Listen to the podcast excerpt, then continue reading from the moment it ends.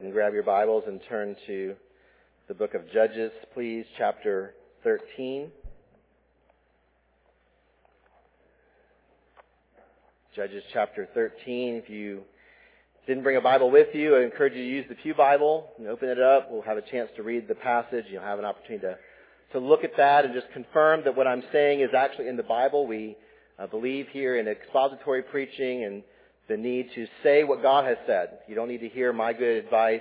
You need to hear what the Word of God says. And so we want to make sure that we stay close uh, to that Word. We are continuing on in the book of Judges this morning. As we have noted in previous sermons, the book of Judges tells the story of the judges following a particular pattern. Right? There's, a, there's a very distinct pattern that the writer of Judges gives to us in the very early chapters, chapter 2, of how he's going to structure the story of the judges as he moves forward. And so that's, that, that pattern is, we could just summarize it in four words. Sin, judgment, misery, and deliverance. Israel sins against the Lord. God sends his judgment upon Israel because of their sins. Israel cries out to the Lord for help. And then God graciously saves his people using one of their own, using a judge, someone that he raises up, a deliverer from within their midst that we call a judge. The book calls a judge. And that judge, once he has brought deliverance to Israel, then rules over Israel or provides leadership for the nation of Israel for the rest of his lifetime. And so there are six of these judges, these six of these sets of stories in the book of Judges that, that comprise the, the, the, the, the vast majority of the book.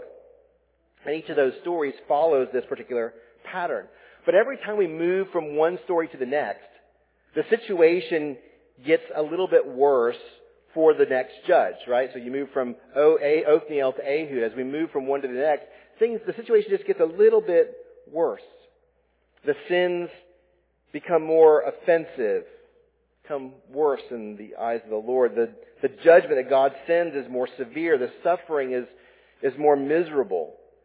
And then the extent of the salvation is less glorious, and the length of that salvation is less in terms, is shorter in time. Well, this morning we are moving into the last cycle of the stories of the judges. So we've been through five. We're now entering into the sixth and final cycle that deals with the most famous, but also the most corrupt and probably the most tragic of the judges, and that is Samson. And yet even in Samson's story, we see the beauty of God's providence at work. And I think we'll see that as we go through Samson's story over the next four chapters. The story of Samson is told from chapters 13 to 16, four chapters total. And today we're going to look at the first one of those, the opening chapter. This is what we would call, I guess today we would call Samson's origin story, right? If you're watching a TV show or you're watching a movie, you have a, an origin story. You have sort of the, the story that tells you sort of how things got started. That, chapter 13 functions as an origin story. Samson really only appears at the very end.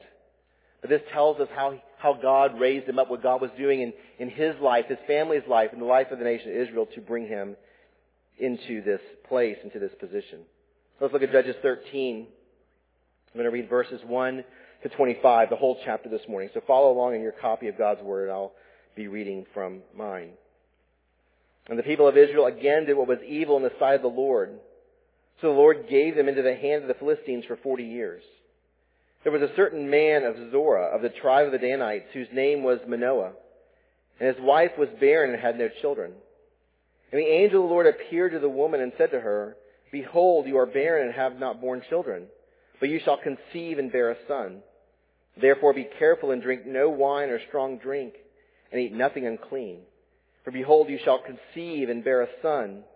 No razor shall come upon his head, for the child shall be a Nazarite to God from the womb, and he shall begin to save Israel from the hand of the Philistines. Then the woman came and told her husband, A man of God came to me, and his appearance was like the appearance of the angel of God, very awesome. I did not ask him where he was from, and he did not tell me his name. But he said to me, Behold, you shall conceive and bear a son. So then drink no wine or strong drink, and eat nothing unclean, for the child shall be a Nazarite to God from the womb to the day of his death. Then Manoah prayed to the Lord and said, O Lord, please let the man of God whom you sent come again to us and teach us that what we are to do with the child who will be born. And God listened to the voice of Manoah. And the angel of God came again to the woman as she sat in the field, but Manoah, her husband, was not with her. So the woman ran quickly and told her husband, Behold, the man who came to me the other day has appeared to me.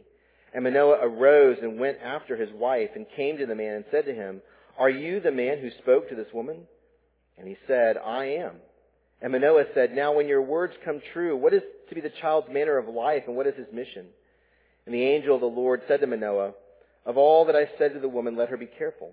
She may not eat of anything that comes from the vine, neither, neither let her drink wine or strong drink or any, any, any unclean thing and, I, and, all, and, and all that I commanded her, let her observe. Manoah said to the angel of the Lord, Please let us detain you and prepare a young goat for you. And the angel of the Lord said to Manoah, If you detain me, I will not eat of your food. But if you prepare a burnt offering, then offer it to the Lord. For Manoah did not know that it was the angel of the Lord. And Manoah said to the angel of the Lord, What is your name, so that when your words come true, we may, honor you? And the angel of the Lord said to him, Why do you ask my name, seeing it is wonderful?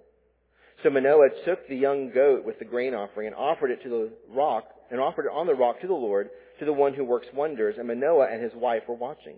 And when the flame went up toward heaven from the altar, the angel of the Lord went up in the flame of the altar.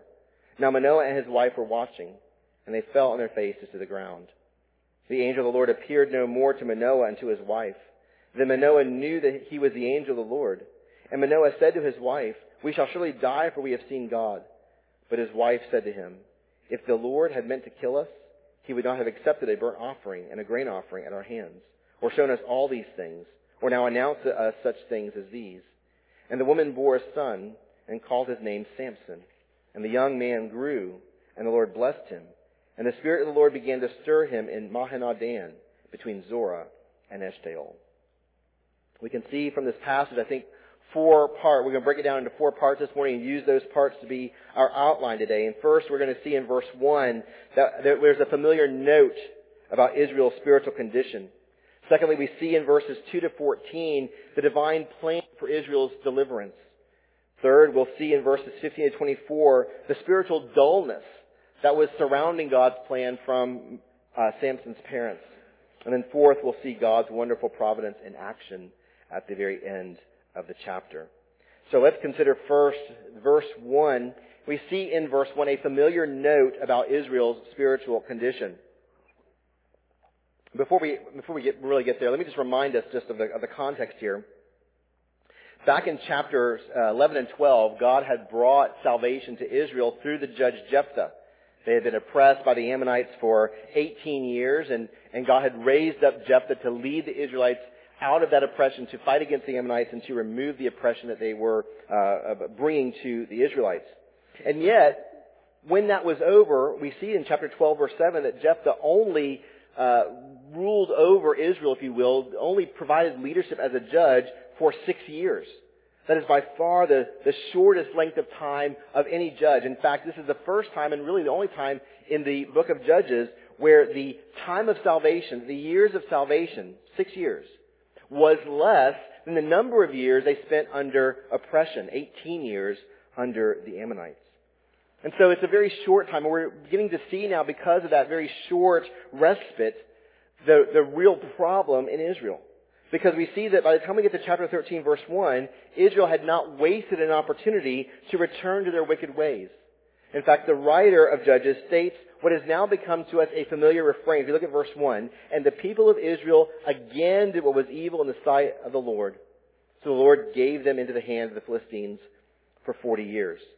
Now, that statement of how he normally introduces these stories of the judges, these, this cycle of judges, is far shorter to those descriptions provided elsewhere in the book.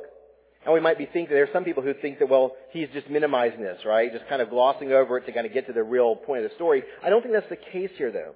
I don't think he's minimizing or overlooking or glossing over Israel's sin problem. I think it's just the opposite. I think he's actually drawing attention to it by saying so little about it. It seems as if he is saying here, well, here we are again.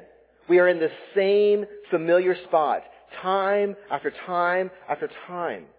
God has been extraordinarily kind and patient with his people by sending them saviors to deliver them from the misery that they had brought upon themselves. It was their own sin that, that caused God to bring judgment against them. But God has been so gracious and kind to deliver them up out of that misery and suffering and judgment. Even back in chapter 10 when God said he would not save them any, anymore, he still saved them in chapter 11. God won't abandon his people because he is gracious and merciful and compassionate and faithful. He has committed himself to his people because he has committed himself to his mission of rescuing all sinful people. Well, Israel had sinned yet again here in chapter 13 verse 1. And they do so because this is the core spiritual problem that has not yet been resolved. This is the, the ground zero of the issue that they are facing. It has not yet been resolved, this, this problem of, of, of sin, this problem of inner rebellion against God. Though God had redeemed His people from Egypt several hundred years before, though He had made them His special people, though He had entered into a covenant with them, Israel's problem is the same problem. It's the fundamental problem of every person who lives. And that is a sinful, corrupt, degenerate heart. Now it's easy for us to bash on the Israelites and say, man, these people just don't get it. What is wrong with them? They're so sinful, they're so rebellious, they're so depraved, and yet, why has this been revealed to us in the Word? Because the Word is a mirror for us to see ourselves. Israel illustrates our spiritual problem. That apart from the regenerating work of God in our hearts through the gospel, we also do evil in the sight of the Lord. And we do it not just once or in isolated incidents, incidences, but we do it over and over and over again. We do it continually just as Israel did. The Israelites kept returning to their sins because they were spiritually incapable of doing anything else. And so again and again and again, they kept forsaking the Lord and worshiping other gods. Now, holy God cannot allow a sinful people to, re, to abide in their sin forever. God must render justice against a people who will flout his laws. And especially, this is not again just an Israel problem, it's a human problem, right? People may say, well, you know what, they don't have the Bible. They don't have the Bible. They don't have, uh, they don't have the special revelation that God gave to His people. Well, God has given to us the knowledge of Himself in creation. He is, he has put into the very fabric of creation certain laws that are innate. He has given to us a conscience that would allow us to know the difference between right and wrong. And so we see here that we have this same problem just as they did. And because we need the regenerating work of the, of the Lord, He has been so gracious to provide that. But apart from that, we will suffer the same kind of judgment and worse than Israel did. We are spiritually incapable of doing anything else, which is why, apart from the regenerating work of God through the Holy Spirit, we will continue to go back to our sin over and over and over again. And so He must send His judgment. And he does so here against Israel, just as he has done previously. Every time we've gone through each story, we see that when the people sin, at some point God sends judgment to the people because of their sin. And so God sent judgment once again in this situation by sending another foreign nation, this time the Philistines, to come and oppress his people because of their sin. And this time, the Philistine oppression lasts for 40 years. That's the longest of any, of any judgment that God brought to his people in the book of Judges. So for 40 years, the Israelites languish under the hand of God's judgment through the Philistines that he had raised up for this purpose. Again, why does God do this to his own people? Because they've sinned. And this is what sin deserves. A sinful deed deserves God's righteous judgment.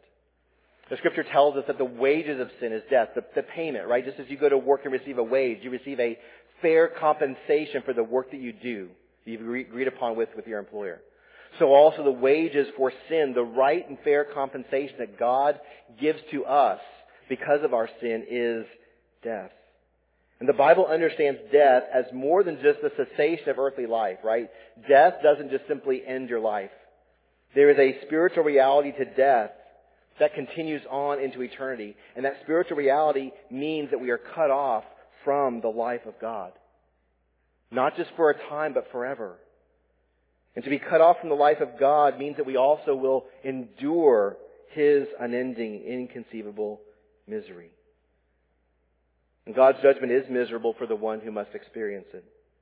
We see, not so much in this story, but we've seen throughout the book of Judges that, that Israel groaned under the weight of God's judgment every time He sent it.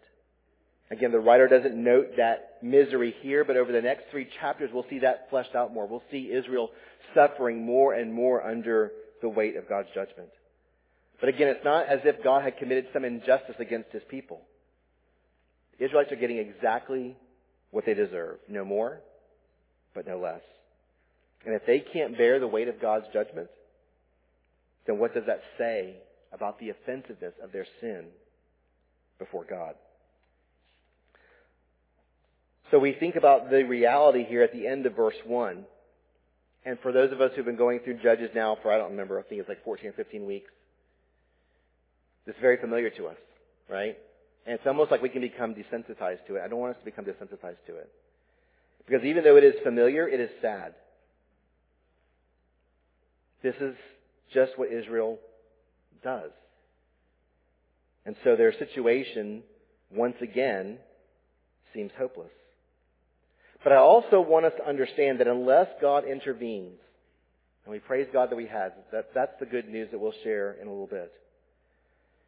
Unless God intervenes, the same spiritual reality is true for people living today. And again, if you're wrestling with this, how do I stand before the Lord? Am I really even a sinner? I'd like to talk to you more about that. I don't have time to really convince you of that right now. I just want to lay that out there to you. I want you to understand that every human being is like the Israelites here. That we are facing the same spiritual reality today that Israel faced then. And certainly you can see that the world is bad, right? Turn on the news, you can see. It felt like this week I just was bombarded with all of the evil and degenerate things, the repulsive things that our world was doing and throwing in our faces. And yet, the fact of the matter is, it's easier to point the finger at somebody else and not realize that I am that man too. That I am just as sinful as those out there. That I just as much deserve the fair and right judgment of God for my sin as those out there do for theirs. It's only when we can un- begin to understand that, it's only when we begin to feel the spiritual burden of that that we can be prepared to receive God's good and gracious salvation. And so, the real great benefit of verse 1 being super short and truncated here is that we get to the good news a little bit faster than we have in the past. And so let's consider that God's plan for Israel's deliverance. We notice in verses 2 through 14 that God has a plan to deliver his people from their misery. And that plan centers around an individual that is yet to be born. We see in verse 3 that an angel visits an unnamed barren woman, and he informs her that she will conceive and bear a son. But that child is no ordinary child. That child has a special destiny. He will be a deliverer. And he will be the one, it says in verse 5, to begin the process of delivering Israel from the Philistines, the ones who are oppressing the Israelites. Now, to mark the uniqueness and the specialness of this child, the angel informs the barren woman that the child will be a Nazarite. Now, a Nazarite is a person who makes a vow of consecration to the Lord. Okay? It's just a, a special vow, a vow of consecration to the Lord. So by making this vow, this person, by taking this vow, the Nazarite vow, they are consecrating themselves to the Lord. They are setting themselves apart to the Lord for a special purpose. And you can read more about this vow. I don't have time for it now. But in Numbers chapter 6 verses 1 to 21, there are the regulations that specify, that govern this vow. Some of those things appear here and we'll, we'll touch on them. But this was a way in which a person could set themselves apart to the Lord. Why would they do this? Well, because in Israel, in the Israelite time, the only way to be set apart from the Lord was to be a priest or a Levite. And this isn't, in, in that culture, it wasn't like someone saying, I have a calling to become a pastor. I have a, a calling to become uh, someone who would be a, a minister or a missionary. I can choose to set myself apart for the Lord. that was belonging only to the priests and to the Levites. So you had to be born into that family to be someone who was specially consecrated to the Lord. But the Nazarite vow was a, a special grace, a special provision that God gave to the broader Israelite community so that someone who wanted to separate themselves to the Lord could do so. Now there were four main features to the Nazarite vow. I just want to touch on these very, very quickly and briefly because they, they do have impact here for, for uh, Samson. First, the Nazarite vow was open to either men or women. A man or a woman could take on the Nazarite vow. Secondly, it was voluntary, right? No one was compelled to do this. So if you were outside the tribe of Levi, if you were, say, to the tribe of Judah and you wanted to set yourself apart to the Lord, you could take on this Nazarite vow. There was nothing restricting you to do that. There was no one compelling you to do that, but you, it was a voluntary vow that one could make to the Lord. It was tempor- a temporary vow, so it wasn't a lifelong thing. It was a period of time, maybe a, maybe a week, maybe a month, maybe a few months, maybe an entire year. But it was generally, generally temporary, not lifelong. The Nazarite vow also required the, the practitioner, the person making the vow, to avoid three things. A Nazarite had to avoid any grape products, so grapes, raisins, juice, wine. Those were all prohibited, as well as strong drinks. Alcoholic beverages were prohibited for the Nazarite. Nazarites were also prohibited from touching anything that was dead, so no touching of any corpses. And Nazarites were restricted from using razors. They were not to cut their hair, right? They were to let their hair grow. And so these features were all part of the Nazarite vow. So if someone wanted to take a 30-day Nazarite vow, they had to abstain from the products of, of, of grapes for 30 days. They had to uh, they had to not touch anything dead for 30 days. They had to let their hair grow out and not cut it for 30 days. Okay, so as long as you had as long as you were, took on this vow, you had to abide by these regulations. And these are all features. These three features here are all reiterated to uh, Samson's mother, right, to the barren woman. When the angel appears to her and he, he repeats these, these, uh, these, these restrictions, all of them are, are appearing here. But there are some significant differences between the ordinary Nazarite vow and between this woman's son. First, this woman's son's Nazarite status is not voluntary. Right? Samson doesn't get to pick and choose whether he wants to be a Nazarite. Nazarite. He is compelled to do so. God has ordained him and set him apart to be a Nazarite. Second, this woman's son, his Nazarite status is not temporary. It's not just for a limited period of time, but it is permanently, right? It's for the duration of his life. And it's even not even for the duration of his life. It even precedes his life. It goes back to his life in the womb. So not just from birth to death, but from his conception to his death. So for the duration of, of her pregnancy, the mother must also abide by these Nazarite restrictions. Now the angel of the Lord doesn't explain here to the woman why this child must be a Nazarite. Because being a Nazarite wasn't a prerequisite, right, for delivering God's people. None of the other judges had had to take on this vow. All we know about Samson in this case is that he was marked from the very beginning of his life for a special purpose. And that purpose was to do God's redemptive work among the Israelites, to save them from the Philistines. So upon receiving this news from the angel, the woman reports all this information to her husband Manoah. He was not there for this encounter. And so he prays for the angel to return because he wants to hear the instructions for himself and he wants to have further explanation about this child, what that child is going to do, what they're going to be, what the mission of that child is going to be. And so God graciously sends the angel back. Manoah asks his questions, but the angel doesn't really say anything new. He simply regurgitates the instructions from the previous encounter. Manoah is here eager to find out about this child. What's God's determination about him? What has God set him apart for? What is his mission going to be? But the angel doesn't answer those questions. He simply reiterates the previous instructions to Manoah's wife about how she must faithfully observe those restrictions, requirements of the Nazarite vow. And before we move on anymore with the story, there's two observations I want to make here. I think they're important. First, I want you to notice that before any action is taken, before any of this happens, God had a plan to save his people. Right? God is caught off not one bit by Israel's present sinfulness or her perpetual rebelliousness. God is not surprised by Israel's misery In fact, very much like the Israelite situation at the beginning of Exodus, in Exodus chapter 2. God knows all this. God is aware of all this. This is not any kind of surprise to him. He knows all of Israel's problems. So before any of these circumstances came to be, God already knew what he would do. He already determined to save his people. He already devised a plan to save them. So when God sends the angel of the Lord to Manoah's wife, he wasn't trying to assess the situation. He wasn't trying to, to discover what's going on, what's happening, how he needed to, what information he needed to glean, and what information he needed to devise a plan. He was already enacting the plan. The plan is set in motion when the angel of the Lord arrives. And even though it would still be decades before God saved Israel, he was sovereignly at work to initiate and oversee his redemptive plan so that it would come to fruition. And so for us, we can be encouraged to know that God is sovereign over all of life. God is sovereign over all of history. And even more encouraging to know is that God is sovereign over our salvation.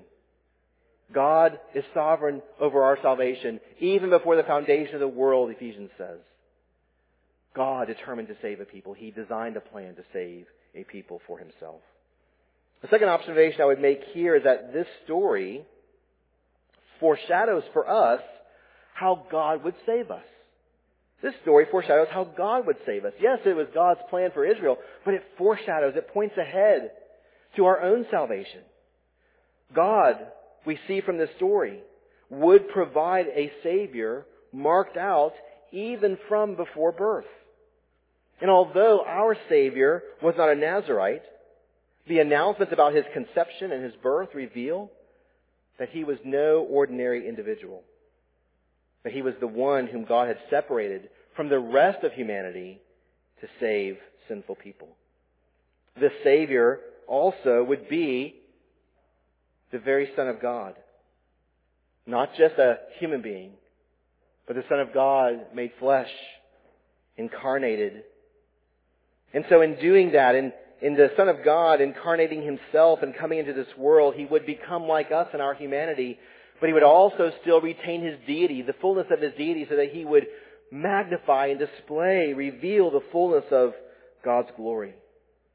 Our Savior, we read in the Gospel of Luke, would be conceived by the Holy Spirit and born of a virgin. And yet he would also be the heir to King David's throne. And by that he would rule over God's people forever. This Savior would also be the first to be acknowledged by another lifelong Nazarite, one of only three in the Scriptures. We know him as John the Baptist. And you remember that encounter when the pregnant Mary goes to her cousin, the pregnant Elizabeth. That in Elizabeth, John the Baptist leaped up in his womb when confronted face to face with the preborn Savior. When the preborn Savior was in the very presence of this Nazarite. He would leap in his mother's womb. And that testimony in his mother's womb to his mother alone would be the first of a lifelong ministry of preparing God's people for the coming of God's Savior. This Savior also would save his people from their sins, we read in Matthew. How would he do that? He would ultimately die on the cross as a substitutionary sacrifice, paying the penalty of our sins and reconciling us to God.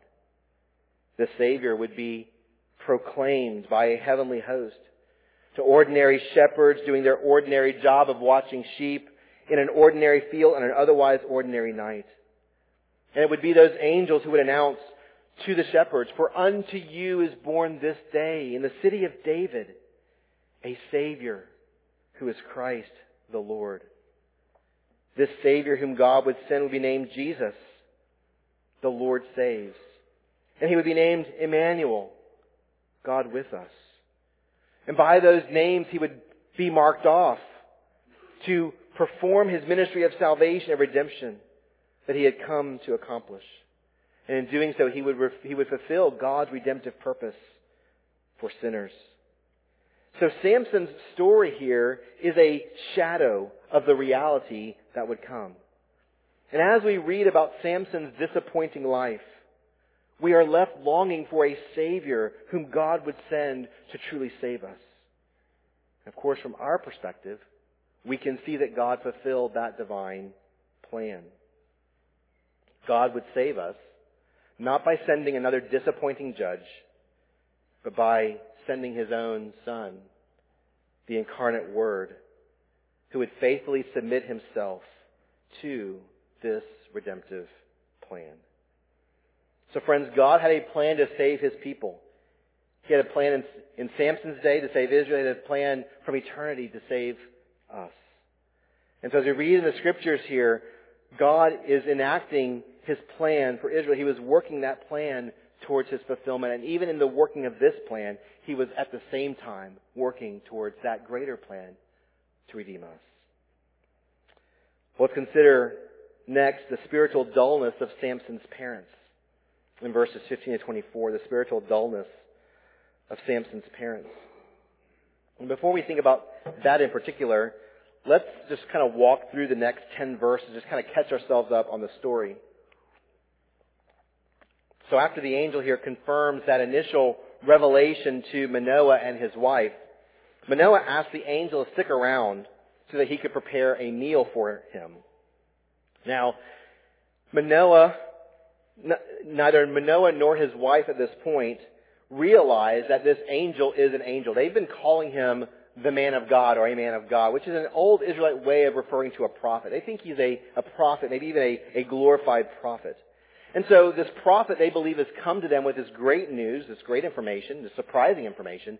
And so they want to show some hospitality to him. They want him to, to sit down for a meal. They want to provide something to meet his needs. But the angel here declines to eat any food. Instead, he tells them to offer a burnt offering to the Lord.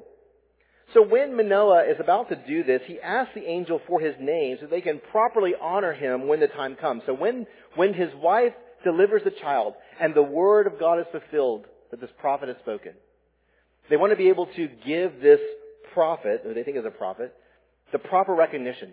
What is your name? So that we may honor you in that time. But the angel, of course, refuses to give his name. In fact, instead, he chastises the couple for even asking his name in the first place because they should recognize that his name is wonderful. See that in verse 18. We'll come back to that in a moment. Well, Manoah goes through and offers a sacrifice as the angel has instructed. And as the flame of the sacrifice rises, the angel ascends in the flame. And it's at this point they realize that this man, this man of God that they assume is a prophet, is not really a man of God. He's not any ordinary human individual. That he is indeed the angel of the Lord. And so it says that they responded promptly with humility. They, they bowed their face before the ground. They fell prostrate to the ground.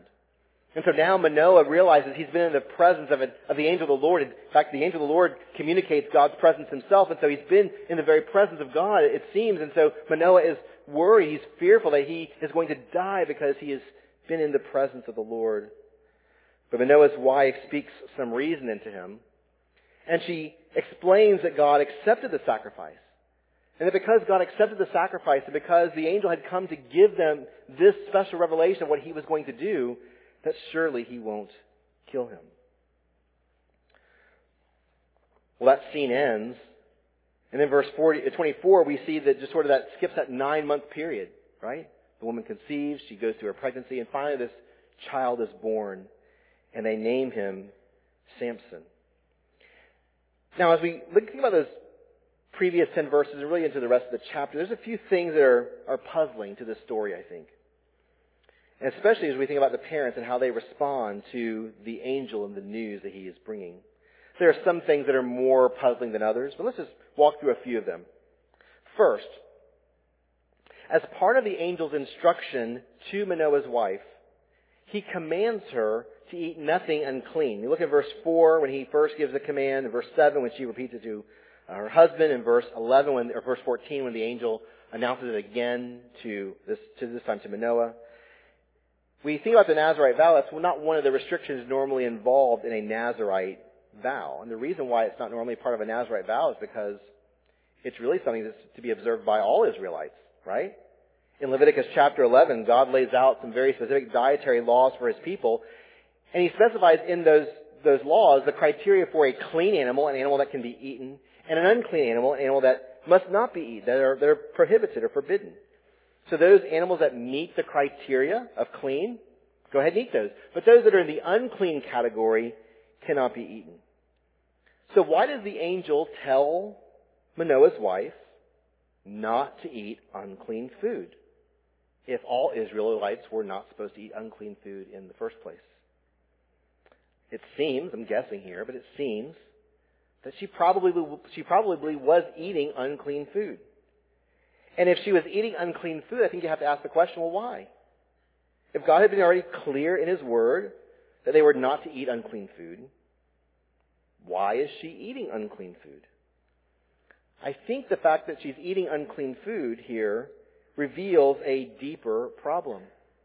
That she and probably other Israelites either don't know God's law or are refusing to obey it. And that aligns perfectly with what we know about Israel at this time, right? Again, going back to the beginning of the book, after the death of Joshua, the writer of Judges notes in, Judges 2:10 a general observation about the spiritual climate in Israel. And all that generation also were gathered to their fathers. And there arose another generation after them who did not know the Lord or the work that he had done for Israel. So Israel, in those early days after Joshua and the elders of Israel had died, that generation that had come into the promised land that had seemed so faithful to do what God had commanded them to do, they either failed to obey the Lord out of ignorance because they didn't know, or out of deliberate disobedience because they knew what to do but just refused to do it.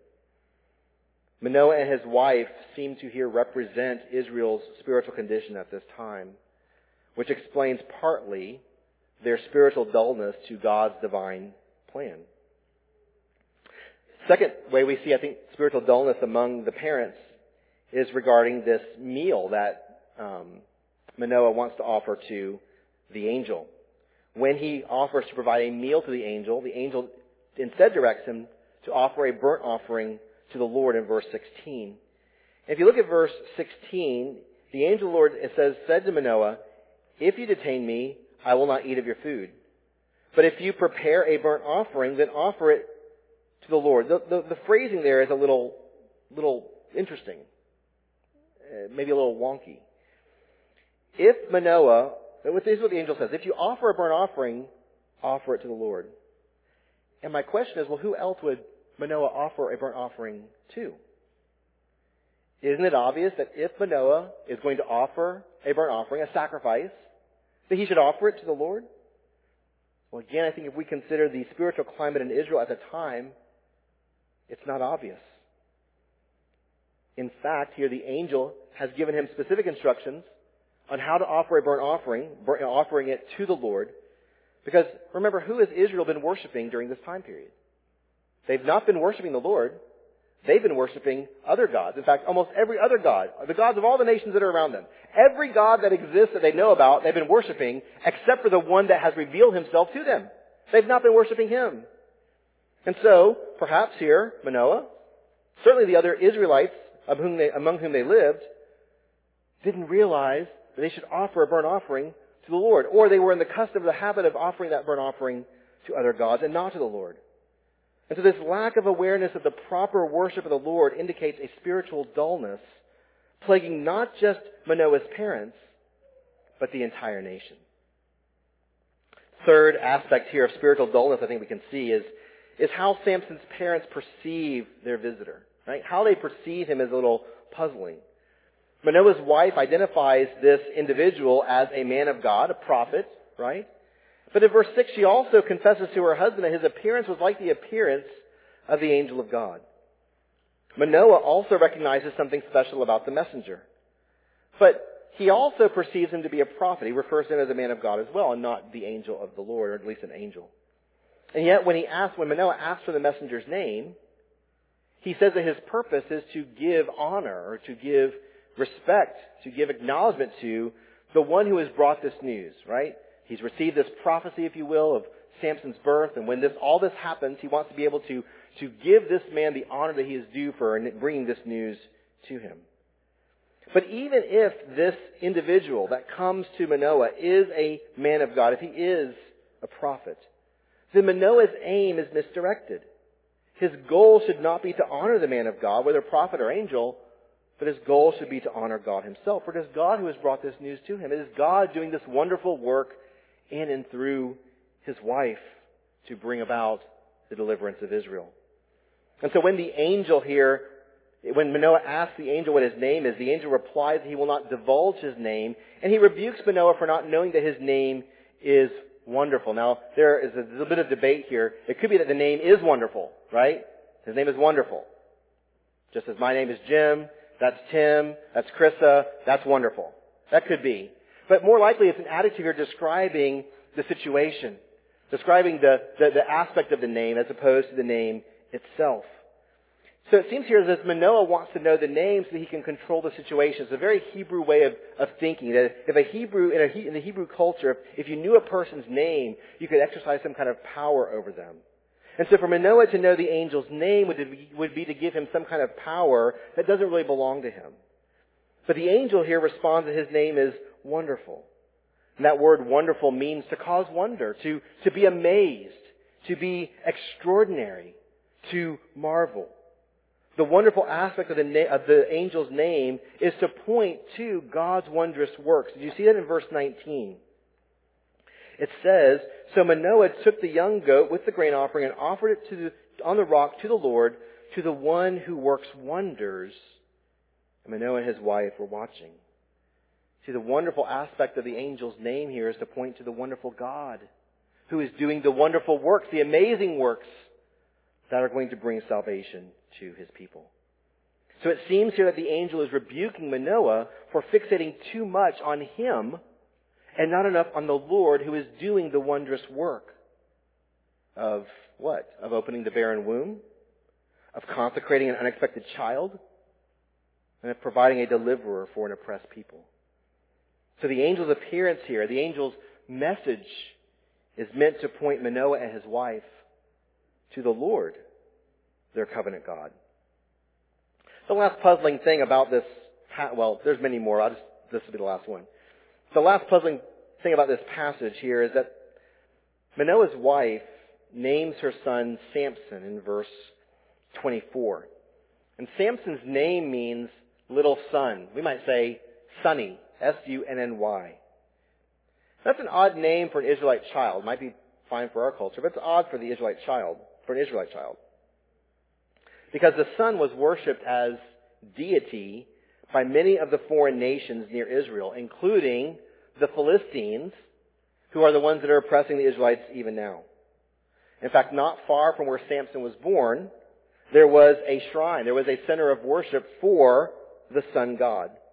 And so it's strange that for parents who have received divine revelation, revelation from God for what God is going to do in them, what God is going to do for His people, that they would so dishonor God by naming their son after a pagan God. And again, this seems to reflect a spiritual dullness. Well, the spiritual dullness of the parents, I think, further illustrates the spiritual condition of Israel at this time. That as they are dull to the working of God, so also Israel is dull to their spiritual problem, to their spiritual condition, to the work that God has been doing in them and among them. And they remind us, the parents remind us that spiritual truth can only be discerned spiritually. It can only be revealed spiritually. It can only be understood spiritually. And to that end, we have two superior advantages under the new covenant than Samson's did under the old. First, we have the complete revelation of the Word of God. Manoah and his wife had it in part, but even the part that they had, either they didn't know or they failed to heed. But we've been given an even greater gift. We've been given the full written revelation of God's Word in the Bible. We have all that God intended to reveal to us there, and we can see God's full and sovereign redemptive plan from beginning to end that the Israelites didn't have. And that should give us then greater confidence in God because we can see that what He promised, He also fulfilled. We can also understand and see what He requires of us as His people. If He has saved us to be a people, we can see very clearly how he wants us to live before him.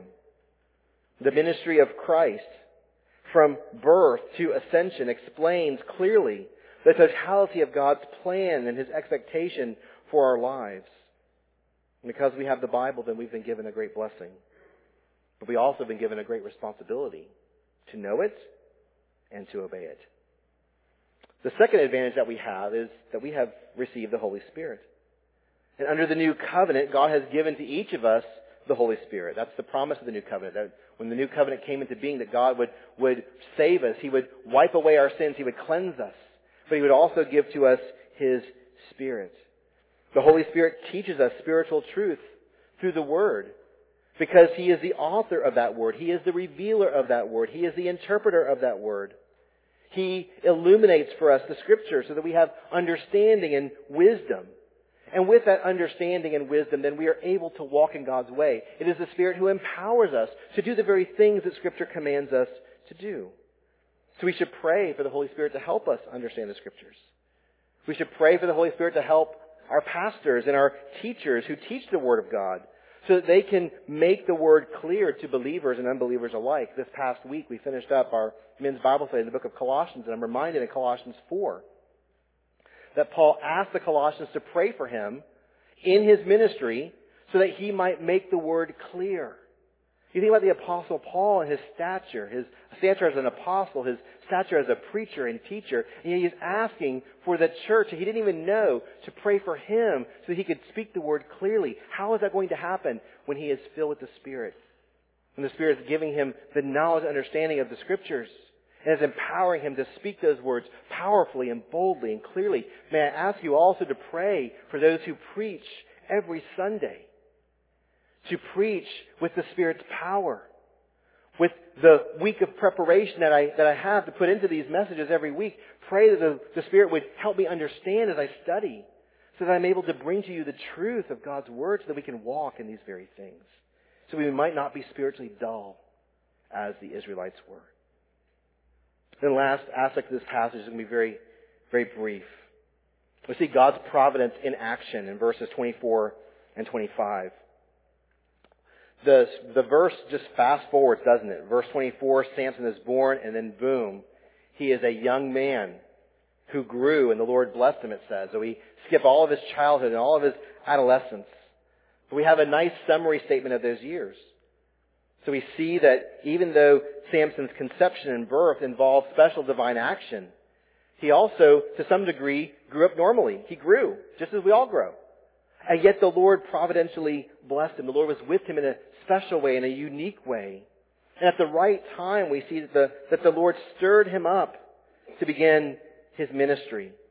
At the right time in God's sovereign plan, he provided the Holy Spirit. He sent the Holy Spirit, the Spirit of the Lord, to begin to stir within him this redemptive purpose, this redemptive calling. We've seen this in the case of a number of other judges whom God providentially provided the Spirit of the Lord to come upon, to empower them and to lead them to do God's will, to do God's work. And this is just another instance of that. We see here that the redemptive good that Samson does for Israel is not dependent upon Samson is not dependent upon his abilities, is not dependent upon his wisdom.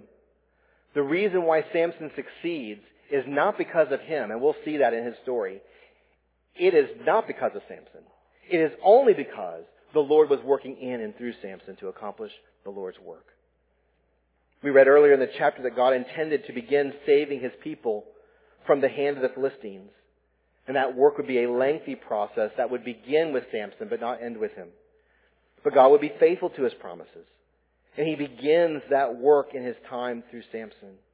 And so at the end of Judges chapter 13, everything is set in place for Samson to begin the work of deliverance.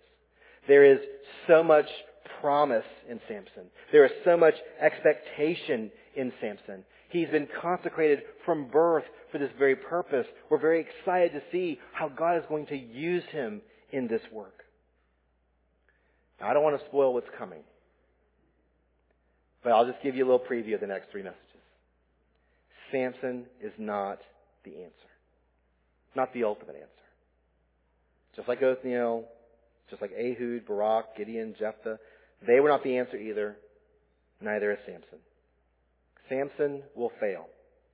Samson will fail miserably. In fact, he'll probably fail more than any of the other judges, worse than any of the, any of the other judges. But God is faithful. God would save his people from the hand of the Philistines just as he promised. But even more importantly, he would save his people fully and finally and completely. Not by Samson, but by one greater than Samson. You see, Israel's true hero here is not any of the judges. Certainly not Samson. But Israel's true hero is Jesus Christ. And as we saw earlier, the story of Samson foreshadows for us the story of the true Savior whom God would send to save us. He would deliver His people not from a foreign nation, but from their ultimate oppressors, from sin, from death, from the devil. Jesus would enter our world. He would live the perfect life that we could not live. He would die on the cross to pay the penalty of our sins. And he would be raised from the dead to crush our enemies forever. It is only in Christ that we experience the eternal blessing and rest that God promised to give to his people. And so even in the story of Samson, God is providentially working to do something greater. It's not just to deliver Israel from the Philistines, but he is working to deliver us from our sins. He is working to bring Jesus to the world to fulfill his ministry. It is Jesus who is indeed wonderful. For his wondrous works have redeemed us from our enemies and liberated us to be his blessed people forever. God was providentially working, and his providence has brought us to this place. And by his providence, we will be carried on even further to the very end of all that God has promised for us in Christ. What a great God we have. What a great Savior we have in Jesus Christ. Let's pray. Lord, we are truly grateful for your word, and we are thankful, Lord, for this message of salvation that is literally written on every page. That even though someone like Samson, someone so highly regarded, someone who is consecrated, set apart from birth, and yet someone who would fail, we see even in here the story of Jesus. We see the story of our salvation played out. And we thank you for that. It gives us confidence to know that Jesus Christ is the deliverer. That he did enter the world, that he did die on the cross, he, was raised again from the dead. And that this was all not a spontaneous thing that you did at the last minute, but this was your plan from the very beginning. Lord, I pray you'd help us to walk in your way, to walk in this great salvation. Help us not to continue to return back to our sin. Help us not to be spiritually dull people. Lord, help us to walk in your way. Thank you for the Holy Spirit. Thank you that He gives to us illumination of your word. Help us to walk by His power. Not just today, Lord, but every day. It's in Jesus' name I pray. Amen.